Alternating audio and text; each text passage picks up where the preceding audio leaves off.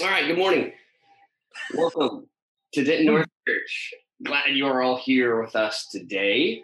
Um, we kind of last minute decided to move to Zoom to the end of the year.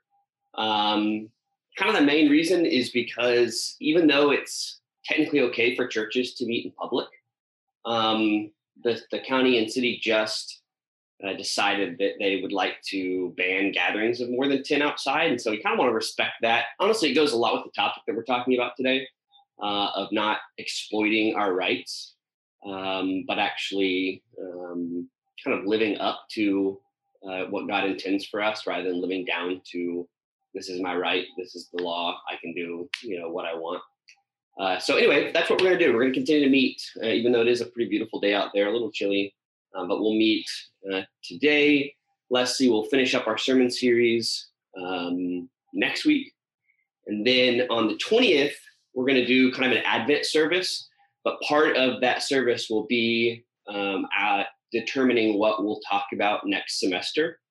So, the main topic that Leslie and I have come up with is the consistency of Scripture from the Old to New Testament. We want to spend time talking next semester about that. And so we've given six topics, um, including God versus Jesus, um, the sort of Israel and Christians, Old Testament law versus the ethics of Christianity, violence, slavery, and women. Uh, and I've already forgotten the other two, um, even though I just did this last night. But anyway, we gave you a survey on Facebook, and we'll send that out in the newsletter as well, uh, and maybe even in this chat, so that you can give us an idea of what top three topics you like because we can't do all six of the topics. Um, so do that before the 20th. And then on the 20th, we'll do what we did last semester, which is come up with ideas. We'll break you up into one of those three groups by your choice uh, that we choose. And then we'll come up with some subtopics, which I think were really helpful for this semester. So again, in doing that survey, don't just pick stuff that sounds interesting to you. Like I know the violent slavery and women one, like we're all super excited about that. Um, and that's great. We'll talk about that. Uh, but really be thinking about what our church needs to hear. Uh, and so if that's something you feel like, you know, our church needs to hear and address, let's do it. Uh, but if it's just something that's interesting to you, uh, let's try to rank the, those topics based on what you feel like the church really needs to hear. Okay, so six topics on the form. Uh, take that survey, and uh, and then we'll be prepped for the twentieth, where we'll talk about that and also do our Advent um, deal. Okay, sounds good. Any other announcements that I'm missing before we hop on in? Okay, so Grant is going to lead us now uh, in our um, our worship for today. And so we're going to do what we've been doing, where we use what we've posted on Facebook and in the newsletter uh, to allow you to think about it ahead of time. And so he's going to lead us on that, and then uh, we will uh, we'll come back together and uh, I'll give us a few thoughts. Hey, so kind of same thing. I'm going to share my screen and all that business. Um, so there's a lot here, and we're not going to get to all of it, um, but hopefully, many of you have been able to uh, listen to the, the, the song or read the poem or that kind of stuff. So during the time where we're all together and I'm leading us, um, I'll show this image here. You can ponder that while I'm reading this part that says the pattern and then um, we'll break into breakout groups and uh, i'll send the link to this so that everyone has it. And uh, we'll answer our usual questions. And if you were able to look at it you can share what stood out to you. And then um, we'll close the groups will close with a prayer. And you can conclude your prayer with this one here that they provided. Um, so yeah that's what we're going to do. And i'll start us off by reading the pattern there is a shape to the Christian life, a pattern, and it's not the pattern one hopes to see when investing in the stock market, a long, steady upward trajectory toward the glory of an early retirement. Rather, it is a downward movement, a movement into darkness, a movement into sin, darkness, and humility, of facing the sin in ourselves and in others. Philippians 2 captures this, pat, uh, captures this pattern in a way that cements, cements it in the mind of the church the twofold condescension of our Lord as he lowered himself to become a man and then, over the course of his life, lowered himself once more to freely embrace the humblest and most shameful of deaths. But accompanying this downward trajectory is a great reversal, a great glorification. For Jesus was raised in glory to be seated at the right hand of the Father, and all those united in him are children of the Father. The pattern of the Christian life is a voluntary humiliation in Christ, a death to self in him, and a corresponding exaltation and glorification in him. But this pattern isn't merely spiritual, it isn't merely personal or individualistic. The pattern is social, political, and ultimately cosmic. Every valley shall be exalted, and every mountain and hill shall be made low. The crooked shall be made straight, and the rough places a plain. For those who welcome the Messiah, the, Messiah, the pattern is that of Philippians 2. For those who do not welcome the Messiah, the pattern is somewhat different, that of a forced humiliation, of the high places being made low. There is no room for pride and self exaltation in the kingdom of God. The first chapters of Luke resound with the political implications of Jesus' birth, and they do not bode well for the powers and authorities. Kelly Cruz's painting, that is this one over here, uh, her paintings capture this movement precisely an entry into darkness, a downward movement into yet more darkness, but a resurrection, a leap up into glory, in which every good thing is made better, every name restored, but darkness is left behind. And this is the pattern of the Christian life, the pattern established by our Savior, freely embraced by those who love him, who are united to him, in whom they and all things are made new. And what are the powers, the principalities, those who pervert this pattern? those breaking apart the pattern, seeking glory alone and on their own terms through the humili- humiliation of others. For them, there is only humiliation, the tearing down of the heights, the breaking apart of the crooked, and a final attempt to invite them to take part in the pattern, to take part in those first steps of embracing the humility, which is the foundation of any gift, any exaltation from above. So now, if um, whoever is doing our Zoom administration can break us into small groups of, I think maybe about five users maybe about 10 minutes, if that sounds good to Brad. um, and I'll put our prompt in the chat and you can use that to uh, facilitate your time in the small groups. All right. Well, let's uh, continue on with our series. Um, you know, it's the second to the last one, so we're almost done here. Uh, this has been really refreshing to have topics sort of planned out for us by you guys. Um, and maybe that's the reason that in our thinking about topics, we have a tough time coming up with them because the Spirit is saying you need to listen more to the people in your body. And so, again, I just remind you of that challenge to go and get on that uh, that survey and do that and think through uh, what what we might talk about this next semester with the consistency of Scripture in Old Testament and New Testament. So many of you are probably familiar with Milgram and some of his crazy obedience studies. Yes, maybe, no, maybe. The idea is basically that you had some people in a room and you told someone to shock someone for giving a wrong answer. The person on the other end would pretend to scream as the voltage was increased. And, you know, of course, in 1961, basically the uh, the issue that came out of this study was that it was amazing how many people would just obey authority sort of blindly. All right. And so a lot of other studies have uh, kind of imitated, copied, even though that was in the age of unethical studies. So uh, I've had to kind of think a little bit more about that. That's kind of what we want to talk about today a little bit. And the topic is the Beatitudes versus the Bill of Rights. Uh, but I'm not going to spend a ton of time um, trying to talk either about the Beatitudes or the Bill of Rights because I want to hit it at a high level, like we've been doing the last couple weeks, to give you some uh, ample uh, ammunition to go back and uh, actually think through some of this on your own. All right. But if you think about the Bill of Rights, uh, sort of an addendum to the amendment to the Constitution and the Declaration, which sort of further enshrined certain basic human freedoms that people ought to have. We actually don't talk about very many of them. Most of them have to do with um, a fair trial, but we do talk quite a bit about the first one um, and the second one here in Texas, which I'll get to a little bit later, actually. Uh, I promise. But if you think about the Bill of Rights and really any law system, no matter how good it is, it's about minimums. Okay, it's it's a law of the Old Testament all over again. Right? The only thing the law ultimately does, the scripture tells us, is it convicts us of sin because we simply can't keep most of it. All right? Or in the case of the Milgram studies, uh, the rest we just follow blindly so as not to have to think about the world around us. And what's really clear, particularly from the Milgram studies, is we never apply it equally to everyone.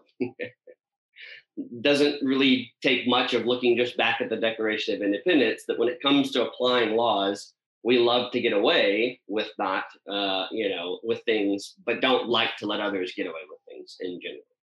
And so the law and the scripture is really sort of seen as sort of the baseline uh, for any society, civilization, but the law of Christ is supposed to be the thing that really runs our lives, really is at the core of who we are. Again, laws are a list of no's. We talked about this a couple weeks ago. But we live according to the gospel, which is a spirit of saying yes to God no matter what it costs. James talks about this. We'll get to this in just a moment uh, about anybody who knows the good he doesn't do or knows the good he ought to do and doesn't do it sins. The gospel is an affirmative lifestyle. We're affirming the things that we ought to do as God calls us to do not living down to a set of laws. Not again that the laws or the Bill of Rights or any of those things aren't important. They're very important and they have to function in a society that isn't in any kind of agreement for the most part on what yeses they ought to be doing. It's a part of our fallen um, kind of nature capacity as humans. So we live according to the gospel, which is us saying yes to God no matter what it costs. So no's allow us to compare ourselves to people, okay, a lot. What we haven't done. I mean, there's literally lists on social media. Put your number of what things you haven't done. but yes is much more like knowledge. It's there's always so much more to do. All right. And so living and deciding I'm good based on a series of no's often allow me to sort of, you know, hone in on those no's that I really think are important. And according to my list, I'm really pretty good. Okay. Again, we've, we've, we've talked about this at length at the very beginning of our sermon series, talking about Jesus and who he wasn't. But no's allow us to do a lot of comparison. In, in research, this is called the BTA effect, the better than average effect. I'm generally better than average at other uh, uh, uh, than other people at this thing. So we all have a tendency to be better than average when it comes to the law, all right, and how we define ourselves as good. But again, in Christ, it's about yes, saying yes to God, no matter what it costs. And this is really what should tie Christians together, despite their government or law systems. They're saying yes to God, not they're saying no to culture or yes to cultural Christianity. And this is what's so important about the kingdom of God, the remnant of God. In, in um, grad school, uh, I did a lot of survey research, some of which was published, uh, some of which wasn't, never published in like academic journals, only just like in trade journals and things. But one of the biggest studies I underwent and still haven't done anything with because it's so complicated was to try to figure out how to, you know, um, tease out people who were truly following Christ and people who weren't, and particularly people across different uh, nationalities, um, you know, social class, cultural barriers, whatever, and to try to prove the point that people who really followed their faith in Christ were going to be much more similar to each other, despite their social class, despite their nationality, than people who were just cultural Christians. And I still haven't been able to prove that, but I have a sense of it, you know, sort of experientially in my own life. That a Christian who's really following Christ, living in an Arab country, which is rare, or living in Europe or living somewhere else, they're going to be a lot more similar to each other than someone who's just a, a Christian in America culturally and who's a, another a Christian who's really following Christ in America. That what matters is their faith, not their nationality. And some of us, that's kind of a duh thing. Uh, but I think it's very important, particularly as Christianity has become more and more aligned with the political positions in our society, that we remember uh, that we uh, our, our spiritual nationality is in the kingdom. So I want to just say two things as I uh, introduce that kind of general idea. One is actually a Bill of Rights, and one I think is a little bit more of like an assumed Bill of Rights, like we wish it was in there. All right. And I want to use the Philippians passage even before I knew that we were doing that with the worship thing. That's kind of the one I pinpointed. And if you think through Philippians 2, uh, it's been translated in a couple different ways, but basically, uh, Paul is saying that Jesus didn't exploit okay, or grab a hold of or take advantage of his status as God to get what he wanted. He was willing to put that aside and become human and become even lower than human in the shameful death he died. Exactly what we read in the uh, the worship prompt this week. That he didn't take those what were rights for him and need to grasp onto them or hold on to them or make a stand on them or exploit them or however you want to think about that. And so I want to take that same idea and apply it to first and probably the most difficult for us uh, our, our right of free speech. So we don't, as Christians, exploit or need to grasp our right to freedom of speech. Okay? In fact, it's a little bit like the point of submission in scripture. If you're having to, to tell someone to submit, you've probably lost the battle in the first place. You're having tell, telling someone you have freedom of speech, you might have lost the battle in the first place. So we don't exploit our right to freedom of speech. We allow, for the scripture, for other voices to be heard before ours. That is the scriptural uh, ethic for when it comes to talking uh, to other people, particularly who disagree with us. Now, that sometimes means including shutting up loud people when necessary so other voices can be heard, but we'll get to that in just a moment. We allow other people's voices to be heard. I want to read James 1 19, and you can follow along with me if you want. So James 119, I'm going to skip around just a tiny bit to keep us on point. So 119 says, My dear brothers and sisters, take note of this. Everyone should be quick to listen, slow to speak, and slow to become angry. I am none of those things. And so every time I read this passage, I get immediately convicted. Um, and yeah, it's, I don't, I actually kid about this one, but this one's very close to home for me. Um, I don't feel like I've done a whole lot of growing in this in the last few years. And so I'll just confess that to you.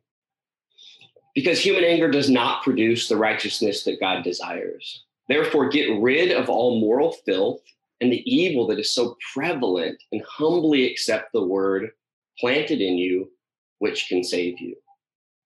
Those who consider themselves religious, and it's interesting too that in the Bill of Rights here we have both the freedom of you know to practice your religion and the freedom of speech, um, things that are kind of intertwined. But just catch how James defines uh, religion that God sees as pure and faultless here. Those who consider themselves religious and yet do not keep a tight rein on their tongues deceive themselves. He's also going to say people who do not merely listen to the word, or, or that listen to the word but then don't do it also deceives themselves. So people who do not keep a tight rein on their tongue are compared here to people who listen to the word and then do nothing about it. This is a strong comparison. And their religion is worthless. I cannot read that passage without thinking if there's one passage that makes makes me question how good I'm doing, you know, uh, it's going to be this one. And so, of course, we like the verse 27 here a lot better, but the religion that our God, uh, our Father accepts as pure and faultless is this to look after orphans and widows, which were the bottom of society in terms of rights and ability to do things. Uh, and they were the, you know, um, the least, so to speak, right? Even more so than slaves in this, you know, particular time period.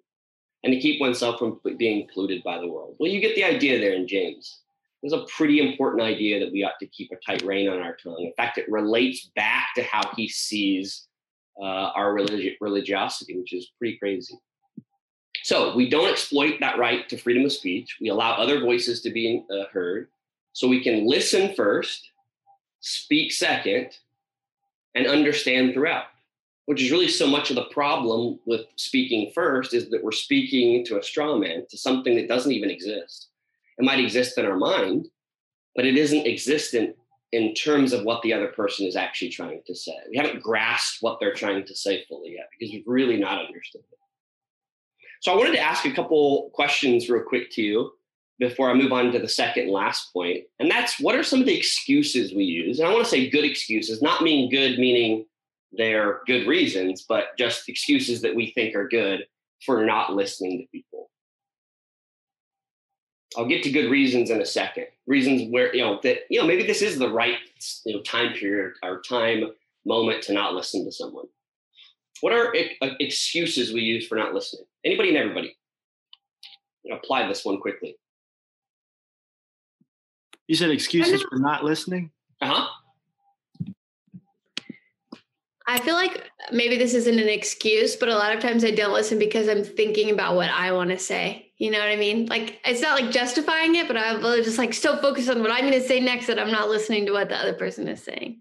Yeah. Um, we use the. Go ahead. We use the excuse they're not a Christian, right? They're not a Christian. They don't have the same worldview. They don't have the same guide posts to life. Therefore, what they have to say isn't as important. It shouldn't be important to me. Um, the the excuse is I I know I'm right, so why would I listen to anything else? Yeah, the uh, they aren't accurate in what they're saying is one of my big ones. I need to just inform them of the accuracy. It's kind of like people who correct your uh, your your speech, you know, correct you when you're wrong on stuff. Uh, Ronnie made the mistake years ago telling me that he had this little game with his brother Jack, and uh, that uh, you know what they would do is if one of them corrected the other, the other would just stop and say, "You're my hero. You are my hero." Just sort of sarcastically. Now I've done that to Ronnie multiple times because I don't speak correctly, and he loves to, to call me out. So I get to tell him, "You're my hero" all the time now, which is pretty great. But that's a good one. If you have uh, anything else, excuses for not listening just straight up you they don't share your opinion like that's enough. Like oh they're they're they, they're crazy. So what about good reasons for not listening? Actually good reasons. Like let me just give you one that i think is probably obvious to all of us is someone is just being hateful and harmful right? And, and we can determine that it's not just a an accidental hateful and harmful it's an obvious hateful and harmful. What else? Good reasons for not listening. Broken um, trust. Say it again. Broken trust. Like after my trust is broken, I'm less likely to listen to you. Okay. Yeah. If someone's super, you know, false in actually what they're saying, sometimes it's very hard, and sometimes we probably not not listen to what they're saying. they're trying to work their way out of a, you know, a, a series of actions that obviously show that to be not genuine. Anything else? I have another bad one I was thinking about that I feel like I've heard a lot in our community in the past few years about I have boundaries, so I don't want to like listen to other people because of my boundaries. Can you explain that one a little bit better? Like it's going to hurt me. It's going to take a lot out of me. I think there's like that boundaries book that people are reading a lot, and I think people just take it to the extreme a lot. Well, that can be a good one or not a good one. I think sometimes if yeah, uh, Brad, right, she was I, using that as a she's she was going back to the first question you asked oh, when she answered that one. Gotcha. I think but it could go either way. I think because sometimes you know you, you yeah. Know, if someone's telling you something that uh, you're not the right person to be, you know, uh, there to be informing you of it, and they're just more telling you because it lets them off the hook or makes them feel cathartic or, uh, or you know, doesn't really challenge um, them to go and deal with it. I think that can be an important one. Maybe one more. Uh, Brittany, you had one. Yeah, Brittany here. Um, I was gonna say gossip or trying to talk bad about somebody else. Sure. Awesome, great. Let's move on then. So this one's not quite a Bill of Rights one, um, but it's definitely uh, in our enshrined in our Declaration. And honestly, it, there was a little bit of an argument between Locke and Jefferson, and Jefferson sort of won out in the words of protecting uh, for uh, you know life, um, life excuse me, I can't even now say it. Uh, property versus happiness, the pursuit of life um, and um, or the pursuit of property and pursuit of happiness. So when we don't exploit our right to be happy, all right, and this is a big one, we don't grasp or exploit our right to be happy. We allow life to happen rather than trying to control it. And when we release sort of control, we can actually turn to God for help. So I think many of us believe uh, this, which should be basically a Bill of Rights, but it's too um, vague, I think, to sort of fit in there, that we ought to be happy. right? And uh, and this one's tough because again, we live in a society where people seem to be able to have a lot of happiness, whether that's material or not. Uh, and if we just work hard enough, we'll be happy. But the scripture really doesn't portray uh, happiness as being a right that we ought to consider. Let me turn to Ecclesiastes 7, uh, a book that most people tend not to think is related to happiness. but it's got some really good wisdom here. I'm going to read uh, most of chapter 7 here Ecclesiastes 7. A good name is better than fine perfume, and the day of death better than the day of birth. It's better to go to a house of mourning than to go to a house of feasting. For death is the destiny of everyone. The living should take this to heart. Frustration is better than laughter because a sad face is good for the heart. The heart of the wise is in the house of mourning, but the heart of fools is in the house of pleasure. It's better to heed the rebuke of a wise person than listen to the song of fools. Like the crackling of thorns under the pot, so is the laughter of fools. This too is meaningless. Extortion turns a wise person into a fool, and a bribe corrupts the heart. The end of the matter is better than its beginning. Patience is better than pride. Do not be quickly provoked in your spirit, for anger resides in the lap of fools. Do not say, Why were the old days better than these? For it is not wise to ask such questions. Wisdom, like an inheritance, is a good thing and benefits those who see the sun. Wisdom is a shelter, as money is a shelter. The advantage of knowledge is this wisdom preserves those who have it. Right? So we ought not grasp uh, or exploit uh, this right that we all feel in our society to be happy. The pursuit of happiness is definitely a worldly idea. Uh, it's not at all really a scriptural run. And it comes back to the idea that humanists believe that we can, for the most part, define our future. Uh, we can decide ultimately what happens to us. And what happens in that, uh, although it empowers people to make decisions and empowers civilizations to make sure that people have uh, uh, paths towards you know living the best life, is it fails to recognize that we are still very much confined by the seasons of life and then just the things that happen in life. And it, it ill prepares us to handle many of the things that just sort of happen in life.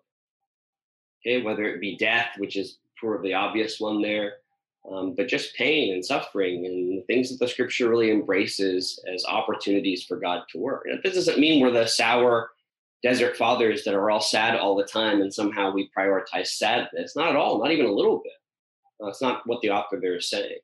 But if we live life believing that we have the right to be happy all the time, we'll only create more unhappiness for ourselves and fail to take opportunity for those time periods uh, when happiness seems, uh, you know, outside of our grasp. All right. So let's talk about this one in the same context, although it's a little bit more difficult. What excuses do we make for not allowing life to just sort of happen to us? Excuses, maybe a better way of looking at this is excuses for pursuing happiness. I know one of the ones for me that was that kind of just comes up pretty obvious is that it's just not fair. I look at other people around me and I think that's not fair. Uh, and what is fair is me sort of somehow leveling the playing field. That's not fair. So I'm going to um, do something that's in, within my control or level the playing field, rather than recognizing that life is in no ways fair. Excuses we make for not allowing life to happen. I think a really big one for me is the excuse of I've given so much, I deserve to get something in return for all of the good that I've done. So. Mm-hmm. Um, an excuse I feel like I had a lot is like God wouldn't want me to be unhappy, or like God wants good things for us, and so like I should pursue what's good for me. And He does want good things for us, but good things often come from the pain in our life, and that would be another one for me. Is it's just it hurts excuse for not allowing this to happen. Well, it hurts. So it's like it, it shouldn't hurt. Nothing, uh, you know, should hurt. Anything else on that one? I kind of have a thought and I want to. Please, yeah, thoughts. Oh, so I don't know if this is applicable and just connect, you know, say something rude to me if it isn't. I'm sure you will. So uh the idea of like I think I see a lot in Christians this uh, this idea of almost forcing ourselves to present ha- as being happy like this top this like fake positivity of like it's not even just it's our right to be happy but like we have we have to we have to be joyful we have to be positive everything's fine you know kind of covering up the sadness and the pain that we do actually feel with this like we just we're happy we're fine we're all joyful we have the joy of the lord that's what we're supposed to do like does that fit into what you're talking about at all or is that kind of a different no, it's a difficult one because I think if you go back to the Psalms, this is ultimately what's so inspiring about the Psalms is David is really raw and he is really upset at times. And yet what's kind of pervades his writing is a sense of hope in God, whether or not he feels it at the moment. But he doesn't communicate that hope in like, uh, all things are going to be okay. It's, you know, no big deal. It's a, a, a sort of an urgent forcing myself to recognize who God is, and even sometimes speaking that when I don't believe it. And so, no, I think there is a, a, slippery slope there because sometimes people go to the other end and it's like, well, if I'm mad or upset, being authentic and honest is just making sure that I express that completely and fully. And it's like, no, no one needs that. like, not always, uh, especially if that's a tendency I think we have. I think, I'm not for sure. You know, we're trying to think what angle you're really coming from here, but maybe I'm just missing out on it. But um, I think for me, if I'm not happy, I, I believe I'm a sinner, that I don't have enough faith in God. Therefore, I should always be whistling Dixie and be happy all the time. And if I'm not, wow, you lousy bum, you don't have faith in God. Uh, you, you really are a sinner. You, you, you're really missing the mark. And I think that's what happens to me if I don't feel like I'm happy all the time yeah, that's an excellent point. Yeah, I let just I want to say less. I think that's that's exactly what I was just thinking too. So you said you didn't know if you were if you're off the mark, then I am too, but we're in the same boat because that's what I was thinking as well. Someone had something that they wanted to share a thought, and I think we cut you off. Yeah, uh, I was just gonna say that like I think sometimes whenever it comes to just like letting life take its place, er, uh, for me anyway, it's like a lot of times it's difficult because it it's the idea of losing control or like not being in control. And sometimes I just really like I don't like not being in control. And so like the idea for just life to happen would mean I I would be someone who's just like, all right, yep, life just happened. I'm not taking control anymore. And that's just sometimes just really difficult for me. Yeah. So what about good reasons for not allowing life to happen? not being disengaged. Say it again not being disengaged or like apathetic. Okay. Certainly, one with, with that's kind of obvious is that we don't allow evil to flourish. You know, I mean that's part of what we're talking about and disengage when abuse happens and things happen. Uh, we don't let that happen. We call it out, and we're very careful. And one of the biggest points I think in all of this stuff is it's often the difference between we have a vested interest in this or it's really ultimately about someone else.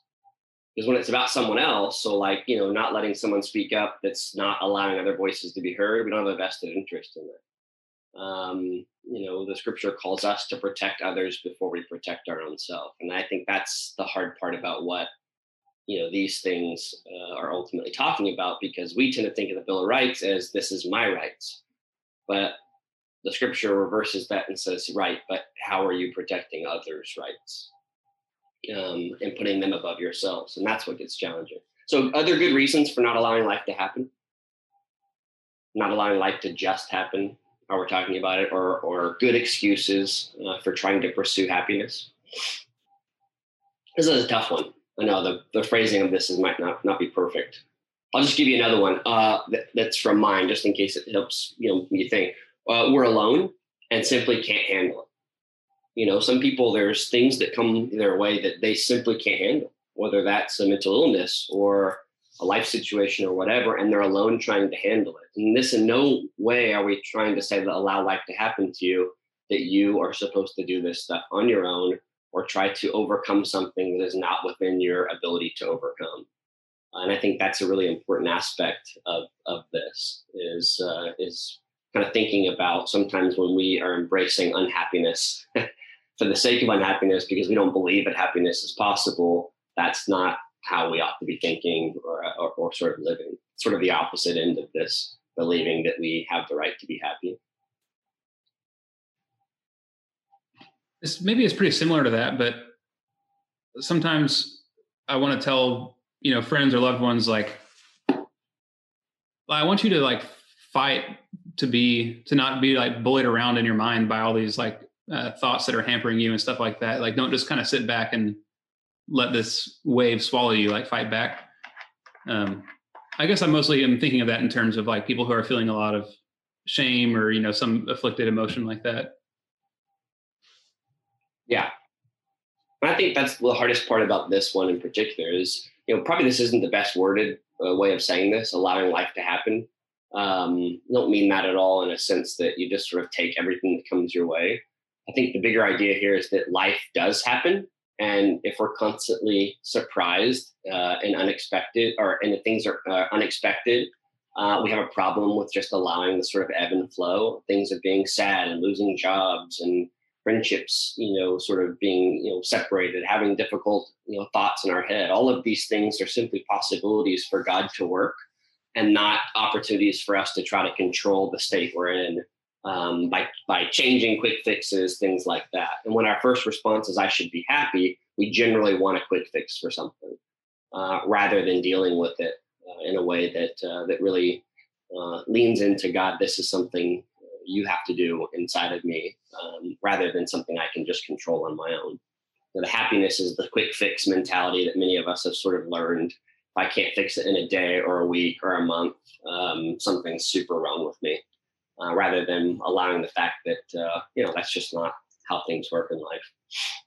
I don't know. You know, I guess what I think about in this pandemic, there's so many people just depressed, separated, lonely, um, and especially during this time of season, which is even worse. And you add a pandemic on top of this. But I remember, I guess one thing that helps me is that Paul, while he was in prison, he you know he he gave a key a secret here about all of this stuff he says you know what i think the secret is is that you need to think about what's noble or what's honorable think about you know things that basically god has given you and done in your life for you think about such things he says and this in time if you really do that during this time um, it will make you at peace. I, I, don't really, I don't know, I don't know if I see in the Bible anywhere it talks about being happy or happy as a goal or happy as a standard or judge, but I see the Bible where Jesus talks about it's about peace, being at peace with yourself, being at peace with ha- what's happening with you. Um, and so right now, a lot of people in this pandemic is not in peace. They, they don't have any peace at all not no peace of mind at all. They're depressed and bothered. And so, am I right about should we even worry about being happy? Is it more important for us to really be at peace with God and peace with ourselves? And that is what really Paul talked about more than anything else. Yeah, and that passage I think is a great one. I mean, it's really apt because he says, you know, I found contentment in all these situations, well fed, hungry, um, beaten, um, safe and secure. And and you know the secret of his contentment was that God could do uh, in any of those situations uh, bring good out of them. And I, I definitely that's a great closing thought is that God brings good out of these these situations. But oftentimes the good that He brings out isn't just about developing something within us. It's also about really ministering and blessing to some, you know, uh, blessing someone else. And I think that's what's really important about um, just this topic in general is that when we focus on our rights, we often do this, you know, kind of natural thing, which is to, to sort of an unfair assessment of other people's rights. What does it look like as Christians when we uh, truly care more about other people's rights than we care about our own? And I'm not just talking about in some global organizational way that, yeah, I participate in some organization that helps people with less rights than me. I'm talking about the person sitting across from me who I do not like very much. What does that look like to consider their rights over mine? That's the hard stuff. Um, that's the challenging stuff. Um, I see this a lot, just to conclude, in this language about bearing arms. I mean, I get protection for you from for a gun and for protection of others, but being willing to shoot someone because they stole your property or trespassed or threaten you, I mean, come on, that's that's truly thuggish and not at all uh, uh, what's befitting of who Jesus is. So that's my only gun statement in Texas. I'm not going to make too many more. Um, I have my own demons. So, um, yeah, any questions or sort of final thoughts just on this topic? I mean, again, the, the goal more than anything is to get you thinking about what are some of those rights that I have uh, that I really do um, sort of you know expect them to be mine and there i live based on them rather than living uh, based on a much more expansive view of, of saying yes to god uh, and really treating people as if their rights are, are more important than mine. So any final questions or thoughts before we break? Yeah oh, oh. jinx. Oh jinx. But, um, um, yeah, I was just wondering because I I just I'd never really heard of that thought, Brad, that you had of just like it's not so much as just saying no to culture, but having a spirit of yes towards God. And in my head, I feel like in some instances that might be the same thing. So it is sometimes the same thing. Absolutely. Okay. The okay. question is are you wholesale uh, accepting one and rejecting the other, or which one takes priority. I? So I think you're, yeah. And the point, the question is going back to is just the idea that uh, in as Christians we say yes to God, not just no to you know culture or yes to cultural Christianity. The point is saying yes to God, and when they come into tension, uh-huh. like the tension of family and faith and things like that, one has to win out. I see. So like the outcome of things might be the same. Like it, like saying no to culture, having a, a spirit of yes towards God. Um, like it, it, might look the same on the outside, but it's kind of where your heart's at. Yeah. Like what? Like what was your motivation for doing? Okay. Okay, that makes okay. That makes more sense. Yeah, absolutely. I was going to say a uh, something with the worship activity and the sermon and everything. What has been coming to my mind is when Jesus said, like, if a, I don't remember it verbatim, but he said something like, if a grain of wheat doesn't go into the ground and die, then it's just that's the end for it. But if it does go into the ground and die, then it, you know, produces a hundredfold fruit. Um, so I just wanted to share that. Yeah, I uh, I have a question um, with so like with suffering. Like I've been reading a lot of like Romans and First Thessalonians and stuff like that, where Paul specifically talks about suffering is like a pre like it, it's gonna happen to Christians, like it's gonna happen to people who follow Jesus. That's like he just kind of lays it out there. Bottom line, it's gonna happen. Um, so just and like hearing this sermon, it's like suffering is almost necessary. So it's like, I guess my question is, what is um, the balance, like just kind of playing devil's advocate. Like you said uh, something about some like ancient church, basically that like aimed for sadness. Um, but like, where is the cutoff? Like, yeah, where do we know great question. The big the, honestly, much, yeah. And a lot of it goes back to the idea that when you look at what the cross is, and remember that the theme of the liturgy today was, you know, the cross changes everything. And part of the reason it changes everything, uh, or you know, or when Jesus appears, he changes everything. Cross changes everything. That's the song. If you haven't listened to it, is that he suffered for the sake of other people.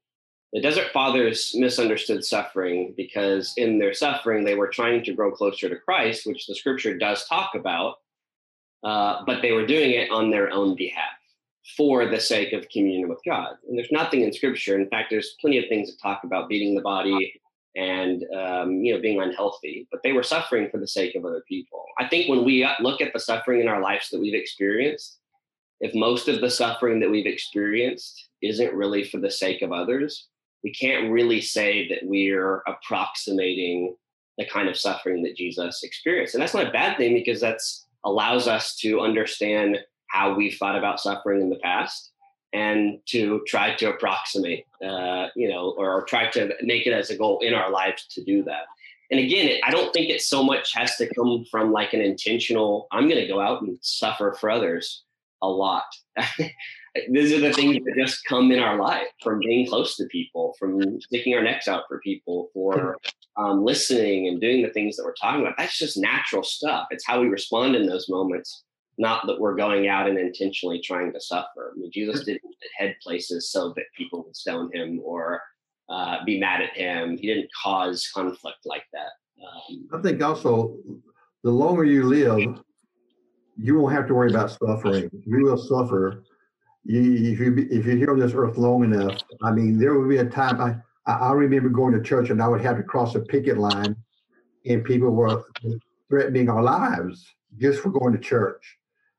Okay, I, have we've gone through that, me and Judy, and there might be a time that's going to come up again in the future, um, where going to church might be so antisocial that you're going to have to cross a picket line. You're going to have to go with threat, people threatening your lives. In 20 years, when you guys still here, I won't be probably, but you guys are still here, then you might be experiencing those kind of troubles. But it will come. You won't have to worry about it. It's just the time when these things do come that you be ready to uh, rejoice in them and use it for the Lord's purpose. I have a question, Brad.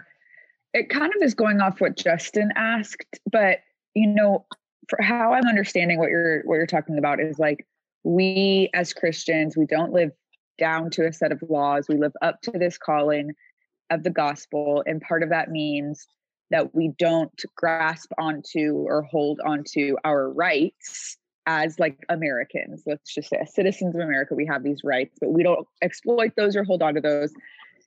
But there are so many other people, so many Americans that do not live according to the gospel. They've not chosen to, they do very uh-huh. much live according to what their Bill of Rights, what their rights are. So, do we as Christians still, you know, you keep talking about like we we're also to protect the rights of others before we protect our own rights.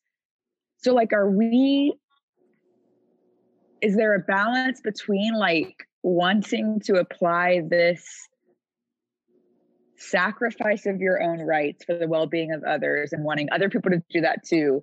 Or like we are protecting and defending non-believers rights even though they haven't i don't even know if this is making any sense. My question's not really making much sense but like we're adhering to this but other people haven't. So are we still to like advocate for protecting other people's rights even though we feel like we know that's not really the highest rights you can have. I think there's two questions, at least that make sense to me. One is how we should treat believers and unbelievers, and Scripture is pretty firm on that. You, know, you always treat believers, uh, I think, in a way that uh, expects a higher standard. If they want to call in the name of Christ and uh, call themselves followers of, of Christ, we treat them to a higher standard. We expect more from them. We call sin out more quickly. Um, unfortunately, that's the opposite of how a lot of Christians will work. Uh, and they do sort of the opposite um, of that. And the second question, at least in my mind, is you know, do, are, are, we like throwing out rights, baby in the bathwater? Like we do not we not make sure that those rights are enforced for others. As the Bill of Rights is very much a God-given thing, I think, in America. Uh, the Bill of Rights is an excellent document. It's very important. It's uh, is very advanced in terms of where other societies have been. Same for our Constitution. I'm not trying to be a nationalist or heavy patriot here, but I am saying that these things that have come out of our democracy are God given and they're good things. And we ought to make sure that those things are enforced for others. And the other end of this is Christians going and thinking, well, I'm a Christian, so I don't have to obey any laws. No, or, or I don't, you know, I'm living to some other big, better standard out there. Now, the baseline is the baseline. Remember, uh, of what Jesus told the apostles, they ought to be better than the religious leaders of their day. That was saying something. These were religious leaders. If they really wanted to, uh, you know, care about the people around them and show them the example of Christ, they would be better than them. I mean, they would be following the law more than and more correctly than the religious leaders of the day. And so that's just a baseline, I think. I'm not for sure they answer the question completely, but we've gone over time. So if you have more questions or thoughts, certainly send them my way, or uh, you know maybe the more difficult ones send Leslie's way, and uh, um, then I think we'll be uh, we'll be good. I'm going to end with a prayer. Lord God, you are God of the humble, and as the prayer we prayed earlier, um, bring us down a level, and bless Um, those of us who need to be brought up uh, from those valleys, bring us up, and those of us, self included, brought down from the mountains, bring us down so that we can make a level path for your coming. Help us to be wise about how we live, to accept the hurt and the pain, the suffering, particularly for the sake of others that comes our way, um, but fully trusting that you will make good out of those things and that we have nothing to fear in them. We love you, Lord. Amen.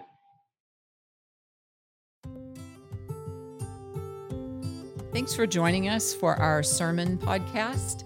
We would love for you to join us on Sunday morning or in one of our small groups during the week. And you can get more information about that at dentonnorthchurch.com.